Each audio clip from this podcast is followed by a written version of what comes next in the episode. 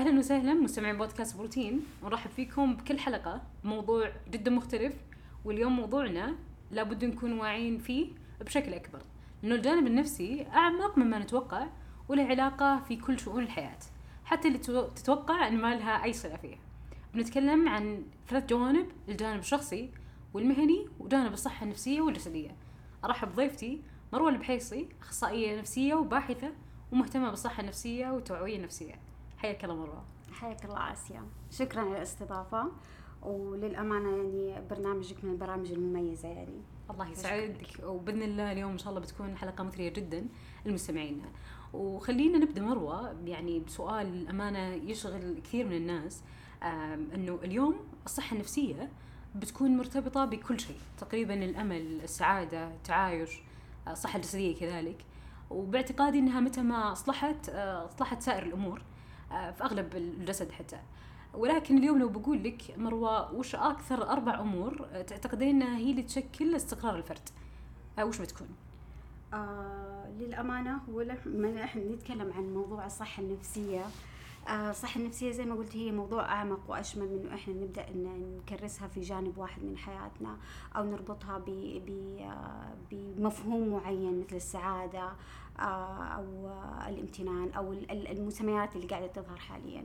إحنا بنتكلم عن الصحة النفسية نتكلم عن جانب أساسي يعتمد على جوانب أخرى في الحياة. آه، جانب الصحة النفسية نقدر نقول إنه أساسي آه، زي ما ذكرتي في موضوع الصحة الجسدية. فإذا ذكرنا إيش أف... خلينا نقول أكثر النقاط اللي من الممكن تأثر على الشخص وتاثر على الاستقرار آه، اللي ممكن يعيشه الإنسان في حياته فإحنا نتكلم عن ثوابت أساسية. آه، الثوابت الأساسية هذه ممكن من الأساسية ممكن تكون جانب منها خاص بالمجتمع الجانب الآخر خاص آه، بالعائلة الجانب الثالث اللي ممكن نقول ثوابت الأساسية مثل الثوابت الدينية والروحانية الثابت خلينا نقول الثالث هو علاقتنا بذواتنا واللي غالبا نلاقي إنه فيها كثير آه، من النقص. آه، فغالبا إحنا توجهنا دائما للخارج وليس للداخل.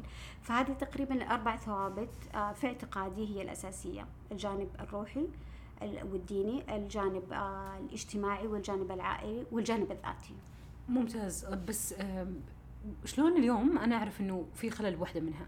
هل في مؤشرات معينة؟ هو غالبا إحنا نبدأ آه، نكون خلينا نقول لو حنبدأ حنبدأ آه، بالجانب الذاتي.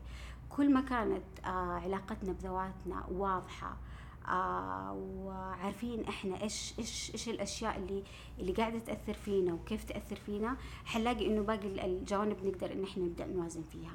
فغالبا غالبا الخلل حنلاقيه في الأساس.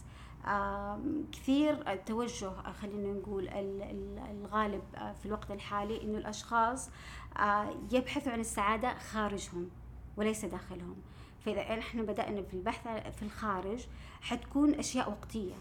ولكن إذا بدأنا في البحث في ذواتنا والتعرف عليها حنلاقي إنه الموضوع يختلف تماما. خلينا نقول يعني بصورة يعني جدا بسيطة. لما نلاقي الإنسان يجي يقول لك أنا مثلا آه، ما أقدر أقعد لوحدي.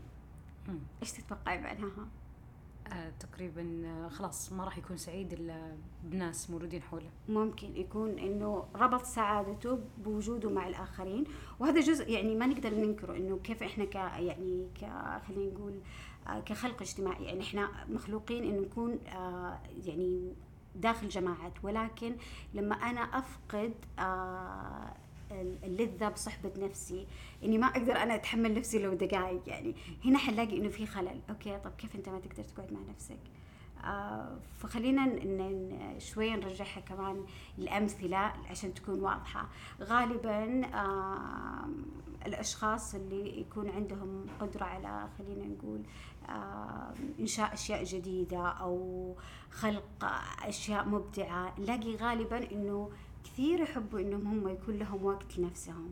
فهذا الوقت اللي أنا أقضيه مع ذاتي هو جزء منه أحيانا يكون زي ما نسميه آه، يعني نوع من التعري مع الذات. يعني أنا هنا راح أواجه نفسي فنلاقي غالبا الأشخاص اللي يكون ما هم مرتاحين إنهم يقعدوا مع نفسهم غالبا غالبا ما يقدروا يواجهوا نفسهم وما عندهم الوعي والإدراك الذاتي العالي إنه هذا له تأثير. إذا أنا قادر أقعد مع نفسي وأتفاهم مع نفسي معناها إن أنا راح أقدر أتفاهم آه، مع ال ال الأشخاص اللي حولي راح تكون علاقاتي متوازنة راح آه، أقدر آه، ألاقي نفسي إني أنا أحط نفسي في مكان الشخص الآخر.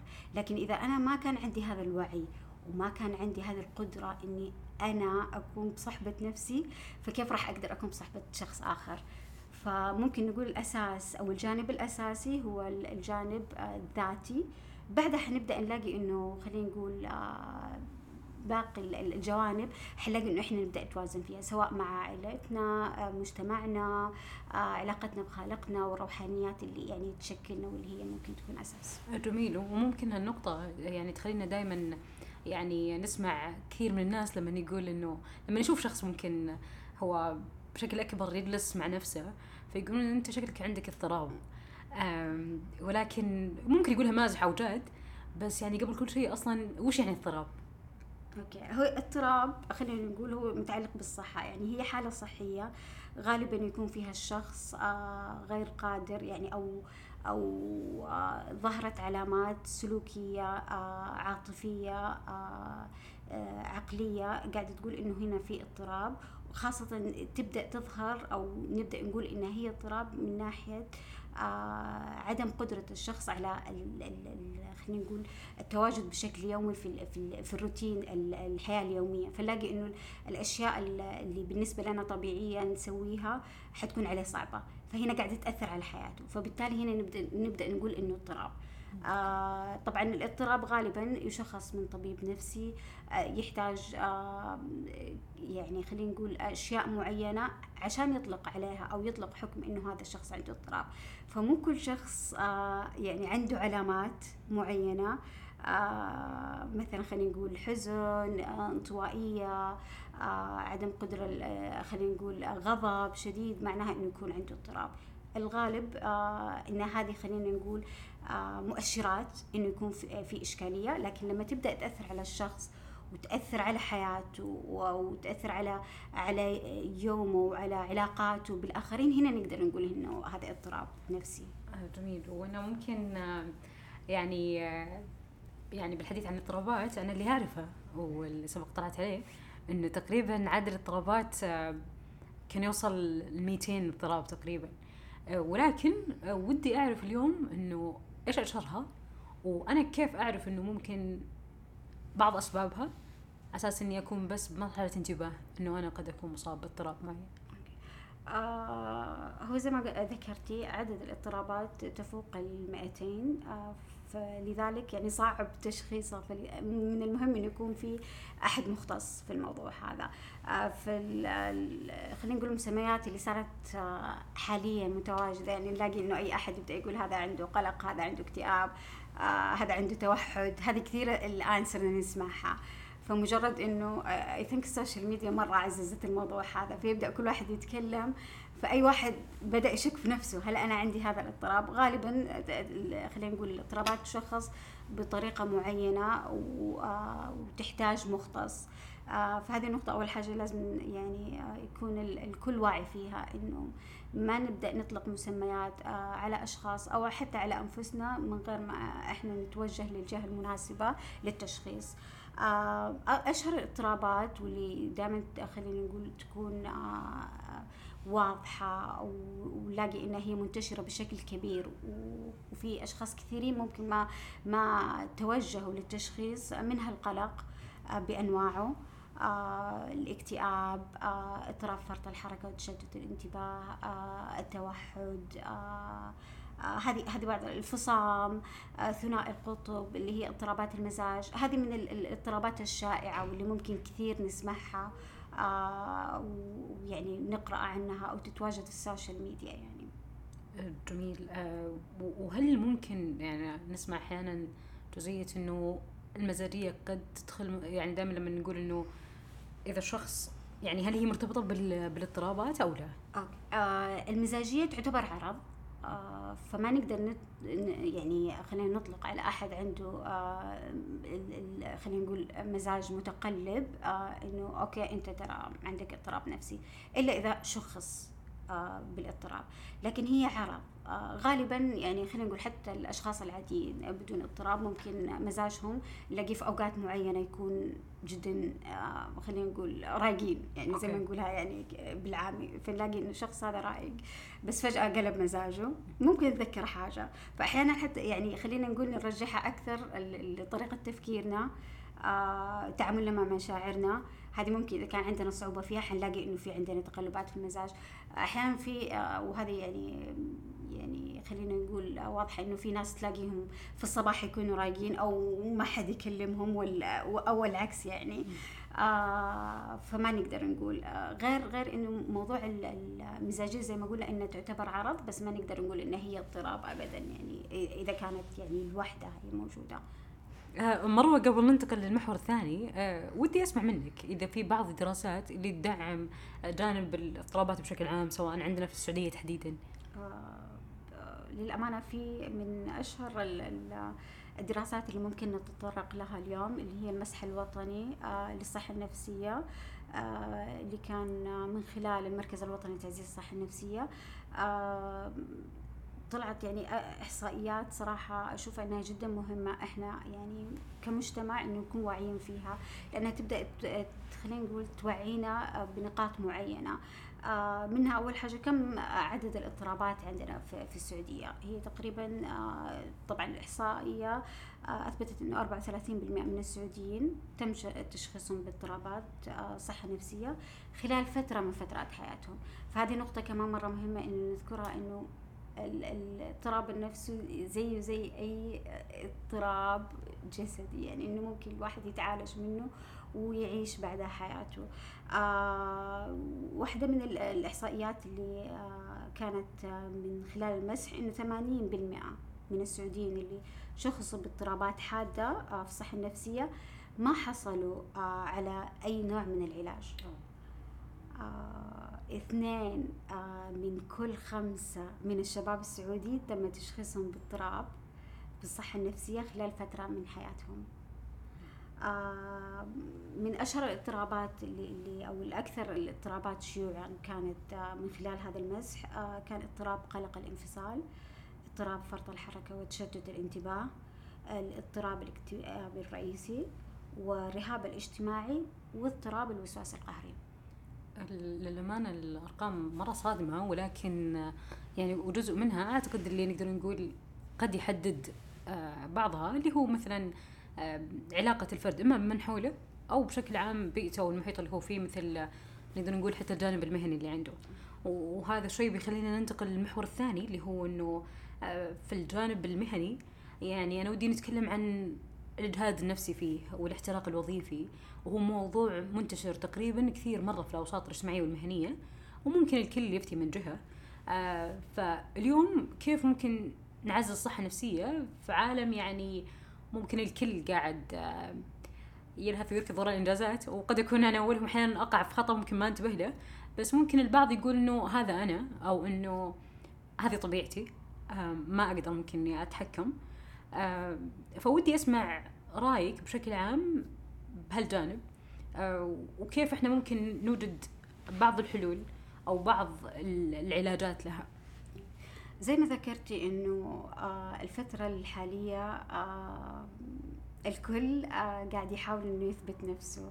فنلاقي إنه كثير نبدأ آه نعرف أنفسنا من خلال العمل والإنجازات وهذا من الأشياء اللي راح يؤدي آه في فترة ما يؤدي للاحتراق الوظيفي.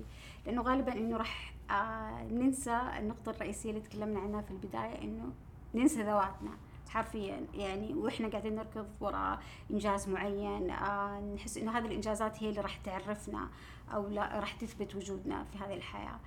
فغالبا آه جدا جدا مهم إنه ما ننسى نفسنا. وهنا لما نتكلم عن السيلف كير أو العناية الذاتية أو الرعاية الذاتية إنه الواحد مو معناها إنه مثلا ما يحقق أو ما آه، ما يثبت ذاته بس في نفس الوقت آه، لازم يحاول إنه يكون عنده نقطة ارتكاز يرجع لها كل ما بدأ يحس أو يشعر إنه هو بدأ زي ما يقولوا يغرق في موضوع العمل لأنه هو جزء من الاحتراق الذاتي إنه إحنا نبدأ آه، ندخل في في في ضغوطات العمل حرفيا نلاقي مثلا ما نبدأ آه، ننتبه للأكل ما ننتبه للنوم آه، فحرفيا الرعاية الذاتية تكون مغيبة في في في الوضع هذا. وبالتالي حنوصل في مرحلة من المراحل إنه لا راح نقدر نأدي في العمل أو أو راح إننا إحنا خلينا نقول نتدارك الأشياء اللي قاعدين نمر فيها ومنها خلينا نقول الاحتراق الوظيفي. جميل وممكن يعني آه، كذلك البعض أساسا ممكن في هالجانب بيبدا عنده شوي بعض نقدر نقول ضمن انه الاكتئاب أو غيرها من المؤشرات الجسدية وممكن برضو كذلك بتخلينا ندخل على محور الصحة الجسدية أصلا. صحيح.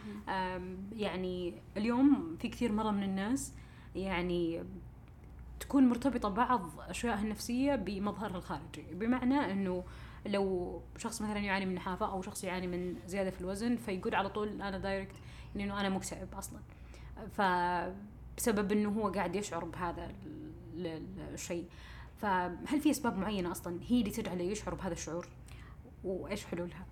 سؤال جدا جميل. آه هنا نرجع آه قبل ما نتكلم عن الصورة آه أو الصورة الذاتية اللي هي تتمثل أحيانا أو غالبا في الجسد.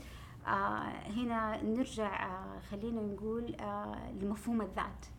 مفهوم الذات يعتبر يعني أعمق وأشمل.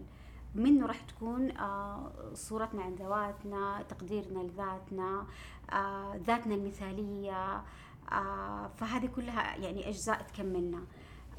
غالبا صورة الجسد إحنا نشوفه أو أو نعتقد إنه ينحصر على شكل الجسد أو كيف كيف إحنا هل إحنا قاعدين خلينا نقول نمشي بالمعايير اللي قاعدة يمشي عليها المجتمع أو لا. آه، وهو في الغالب آه، هذا جزء جدا بسيط لأنه غالبا آه، كيف تكونت مشاعرنا عن ذواتنا كيف كانت خبراتنا سواء مع خلينا نقول مع والدينا في العائلة في المدرسة هذه كلها تصنع هذه الصورة فغالبا غالبا لما يجي أحد يجي يقول لك أبغى مثلا أسوي عملية أسوي كذا الخلل مو موجود غالبا في صورة الجسد قد ما هي في الصورة الذاتية اللي موجودة عندنا. جميل. وممكن البعض أساسا يعني نقدر نقول ياخذ شوي كمتنفس آه، بمعنى إنه لو شخص يكون عنده هدف أصلا سواء بزيادة الوزن أو نقص الوزن يبدأ مثلا ياكل على أساس إنه يعبر عن نوع معين ممكن قاعد يواجهه داخليا ويسمى هذا النوع اعتقد الأكل العاطفي. فودي أسمع منك أكثر عنه وايش هو أصلا وهل في أسباب معينة آه، له؟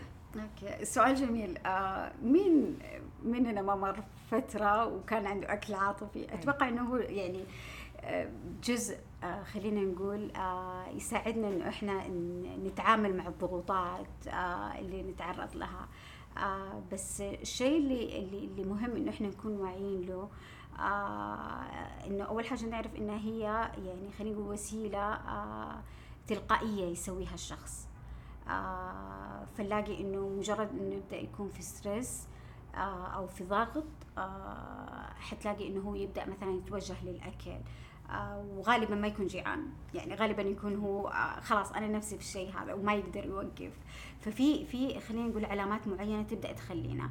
الأشخاص اللي يتعرضوا لضغوط مثلا عائلية أو خلينا نقول في العلاقات الأشخاص اللي تعرضوا لضغوطات في العمل ممكن ينشأ عندهم هذا النوع من الأكل العاطفي.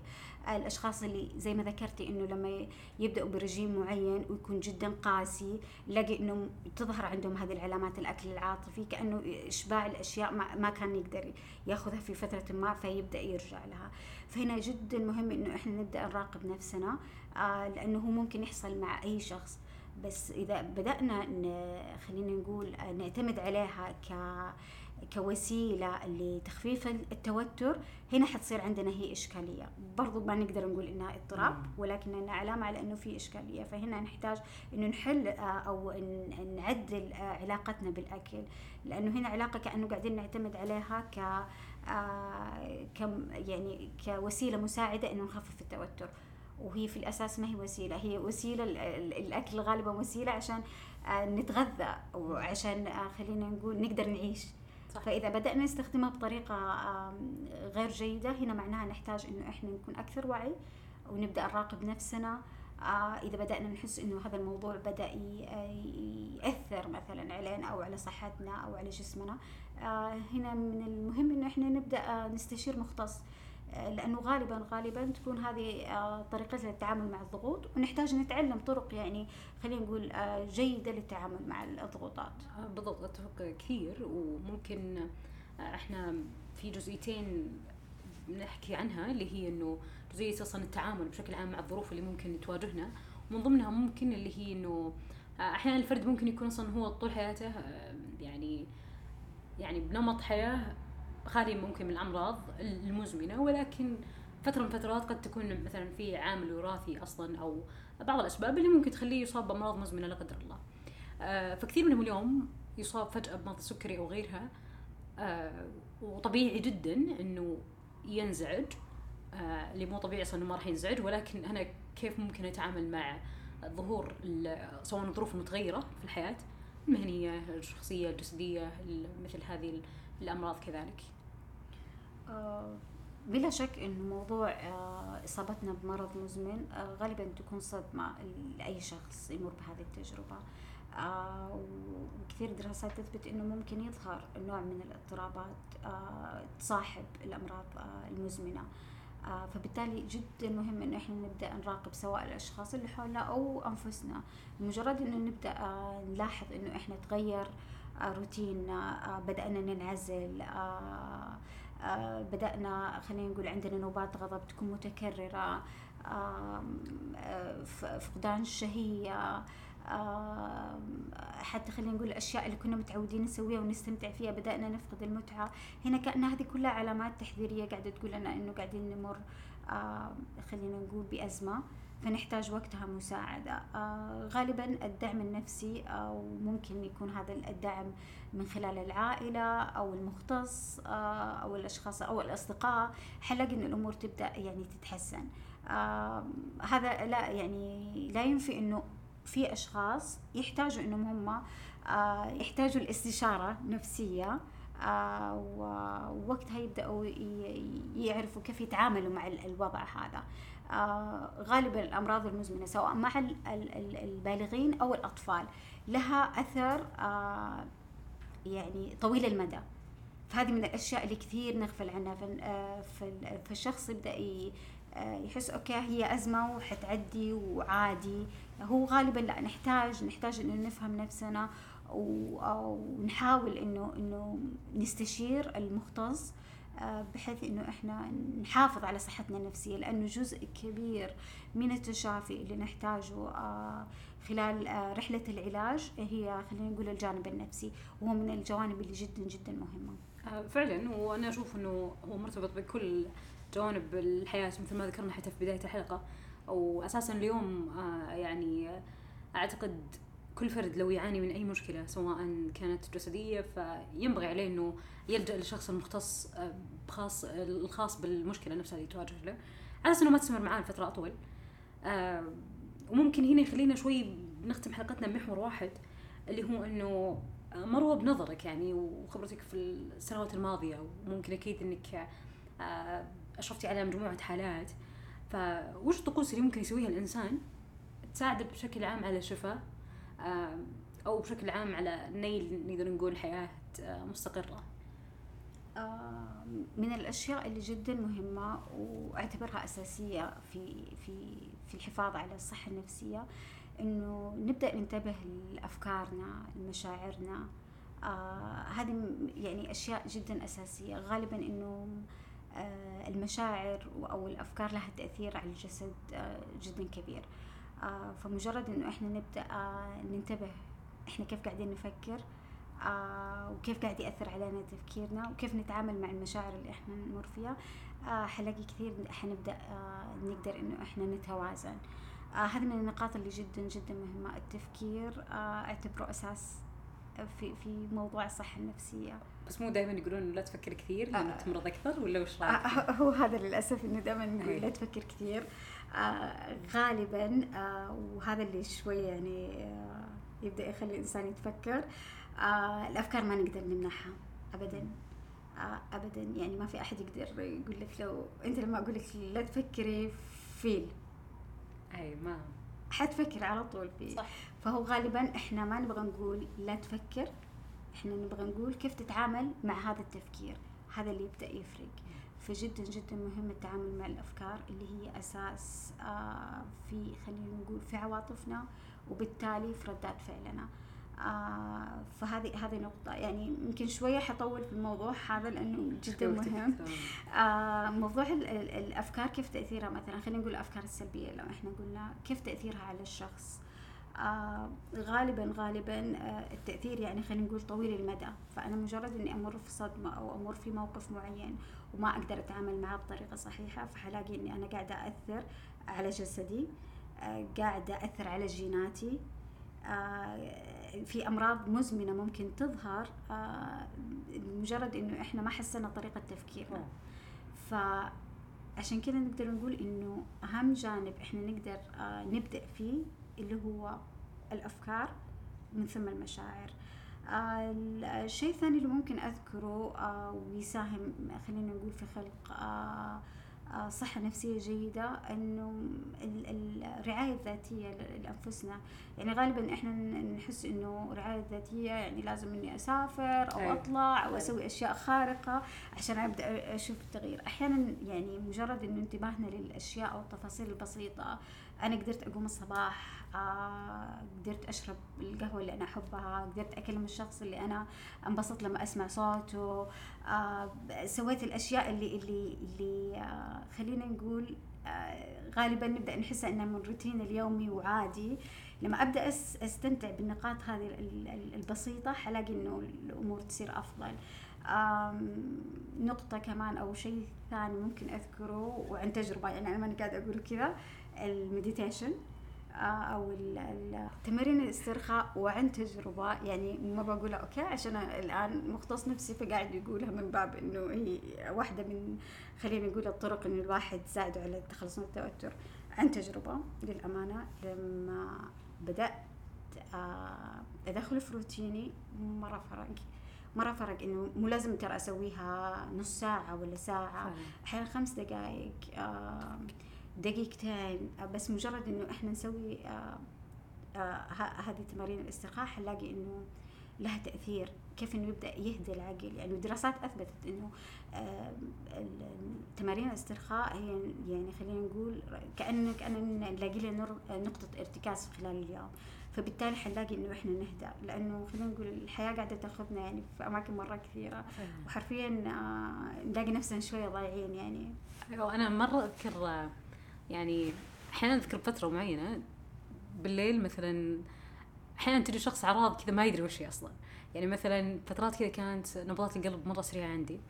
فكنت بسرعة قاعدة أبحث وأبغى أتأكد منها. طبعا أوكي إني شاربة كافيين وارد وإلى آخره بس كانت واحدة من الأشياء واستغربتها إنه مثلا اليوغا ممكن تهدي شوي. فحرفيا جلست يمكن خمس دقائق أو شيء بديت أسوي يوغا. آه، فحسيت إن الوضع بدأ يهدى شوي معي. نفس الشيء في وصلا اليوغا آه، يعني إحنا بحلقة سابقة قد تكلمنا عنها بشكل مفصل مرة. فكانت آه، بحر وأثرها يعني مرة آه، متوسع. أذكر حتى واحدة من الأشياء كانت إنه آه، بالدوره الشهرية عند البنات ممكن إنه تحسن شوي بالتخفيف بعض الأشياء فلها قدرة أحس بشكل كبير مرة في تحسين بعض الأشياء. آه، لا من ناحية حتى التنفس وغيرها كثير من الأمور. وممكن تخلينا هالنقطة إنه جزئية يعني ما انك ذكرتي على نقدر نقول الطرق آه، ودي أسمع رأيك بال بشكل عام التدوين أو حتى البكاء. آه، البعض منهم إنه مثلا من جانب شوي قوة انه ما يبغى يبكي أصلا. بس أنا مرة قد قريت إنه قد يساعد مثلا في بعض الأشياء الإيجابية. ف ولكن علميا وش؟ آه، أنت الآن آه، طرحتي واحدة من النقاط اللي كان ودي أذكرها. حكاية التدوين آه، هذه هذه من النقاط اللي كثير بتساعد أشخاص. ممكن هي ما تل- تلائم الكثير ولكن خلينا نقول نعطيها فرصة زي ما يقولوا. يعني نجرب إنه إحنا ندون فترة. آه زي ما إحنا خلينا نقول نخوض تجارب كثيرة نجرب موضوع التدوين يعني. آه غالبا يجي في بالنا التدوين لازم أكتب صفحتين أو كذا. أحيانا ممكن ترى سطرين أو سطر. اليوم بكتب بس عبارة قاعدة تمثل آه، يعني اللي مريت فيه اليوم كامل. فمجرد آه، خلينا نقول آه، ممكن نسوي تجربة مع نفسنا إنه آه، نستمر مثلا لمدة شهر نبدأ نكتب وبعدها خلينا نبدأ كذا نقرأ الأشياء اللي اللي مرينا فيها. حنبدا نلاقي إنه في في آه آه في اختلاف لأنه مجرد يعني آه قاعدين نكتب فمعناها قاعدين نسوي نوع من التفريغ. فهنا قاعدين آه نسوي نوع من ال ال الاستشفاء لأنفسنا. فبالعكس ال- ال- ال- الكتابة والتدوين هي من آه قاعدة أشوفها إنه من أفضل الطرق اللي ممكن تتعامل. بس هل هي تناسب الجميع؟ لا طبعا. آه البكاء هذا نوع من أنواع التفريغ. فما نقدر نقول لأحد مثلا لا وإحنا برضو نقول لا لا. تبكي. زين لا تفكر بنقول لا تبكي. وهو بالعكس إذا هذا هذا النوع من التفريغ راح يساعدني ليش لا؟ يعني آم، كل إنسان آه، تختلف طرق التفريغ عنده. ما- بما إن إحنا في يعني بودكاست بروتين يعني رياضة رياضة مرة مهمة مرة مرة مهمة. يعني من اشتركوا مع بروتين خلاص يتشافون بشكل أسرع. فالرياضة جدا أساسية في الموضوع. غالبا يعني إحنا نبدأ نقول okay لازم آه، في بالهم يجي نادي وراحة وكذا. أحيانا بس مشي جس. يس فمو لازم نسوي أشياء مرة كبيرة وخارقة للعادة عشان نوصل لتوازن نفسي نحتاج نسوي أشياء مرة بسيطة خلال اليوم آه وممكن ندونها. يعني يمكن أحيانا التدوين هذا إنه إيش الأشياء اللي أنا ودي أسويها لنفسي؟ وممكن هذه تساعدني إني أنا آه أوصل للتوازن. هذا يبدأ يخليني أفكر يعني إني أرعى ذاتي بطريقة جيدة وبالتالي يعني أوصل للتوازن.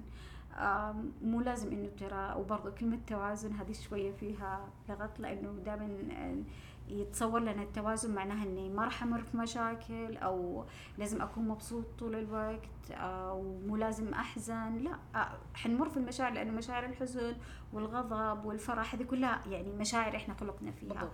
ولكن كيف تأثيرها علينا؟ هل عندنا المرونة اللي راح ترجعنا لل- للنقطة اللي كنا فيها؟ ح- حنروح للنقطة اللي اللي أو الموقف اللي اللي وصلنا المكان مزعج وحنقعد فيه. يس بالضبط. آه يعطيك الف عافية مروة. الله آه يعافيك. شكرا جزيلا. هلا آه أنا مستمتعة جدا بالحلقة. متاكده كذلك المستمعين كذلك. آه شكرا. العفو. شكرا شكراً. وال وال وحنا شكرا. أحس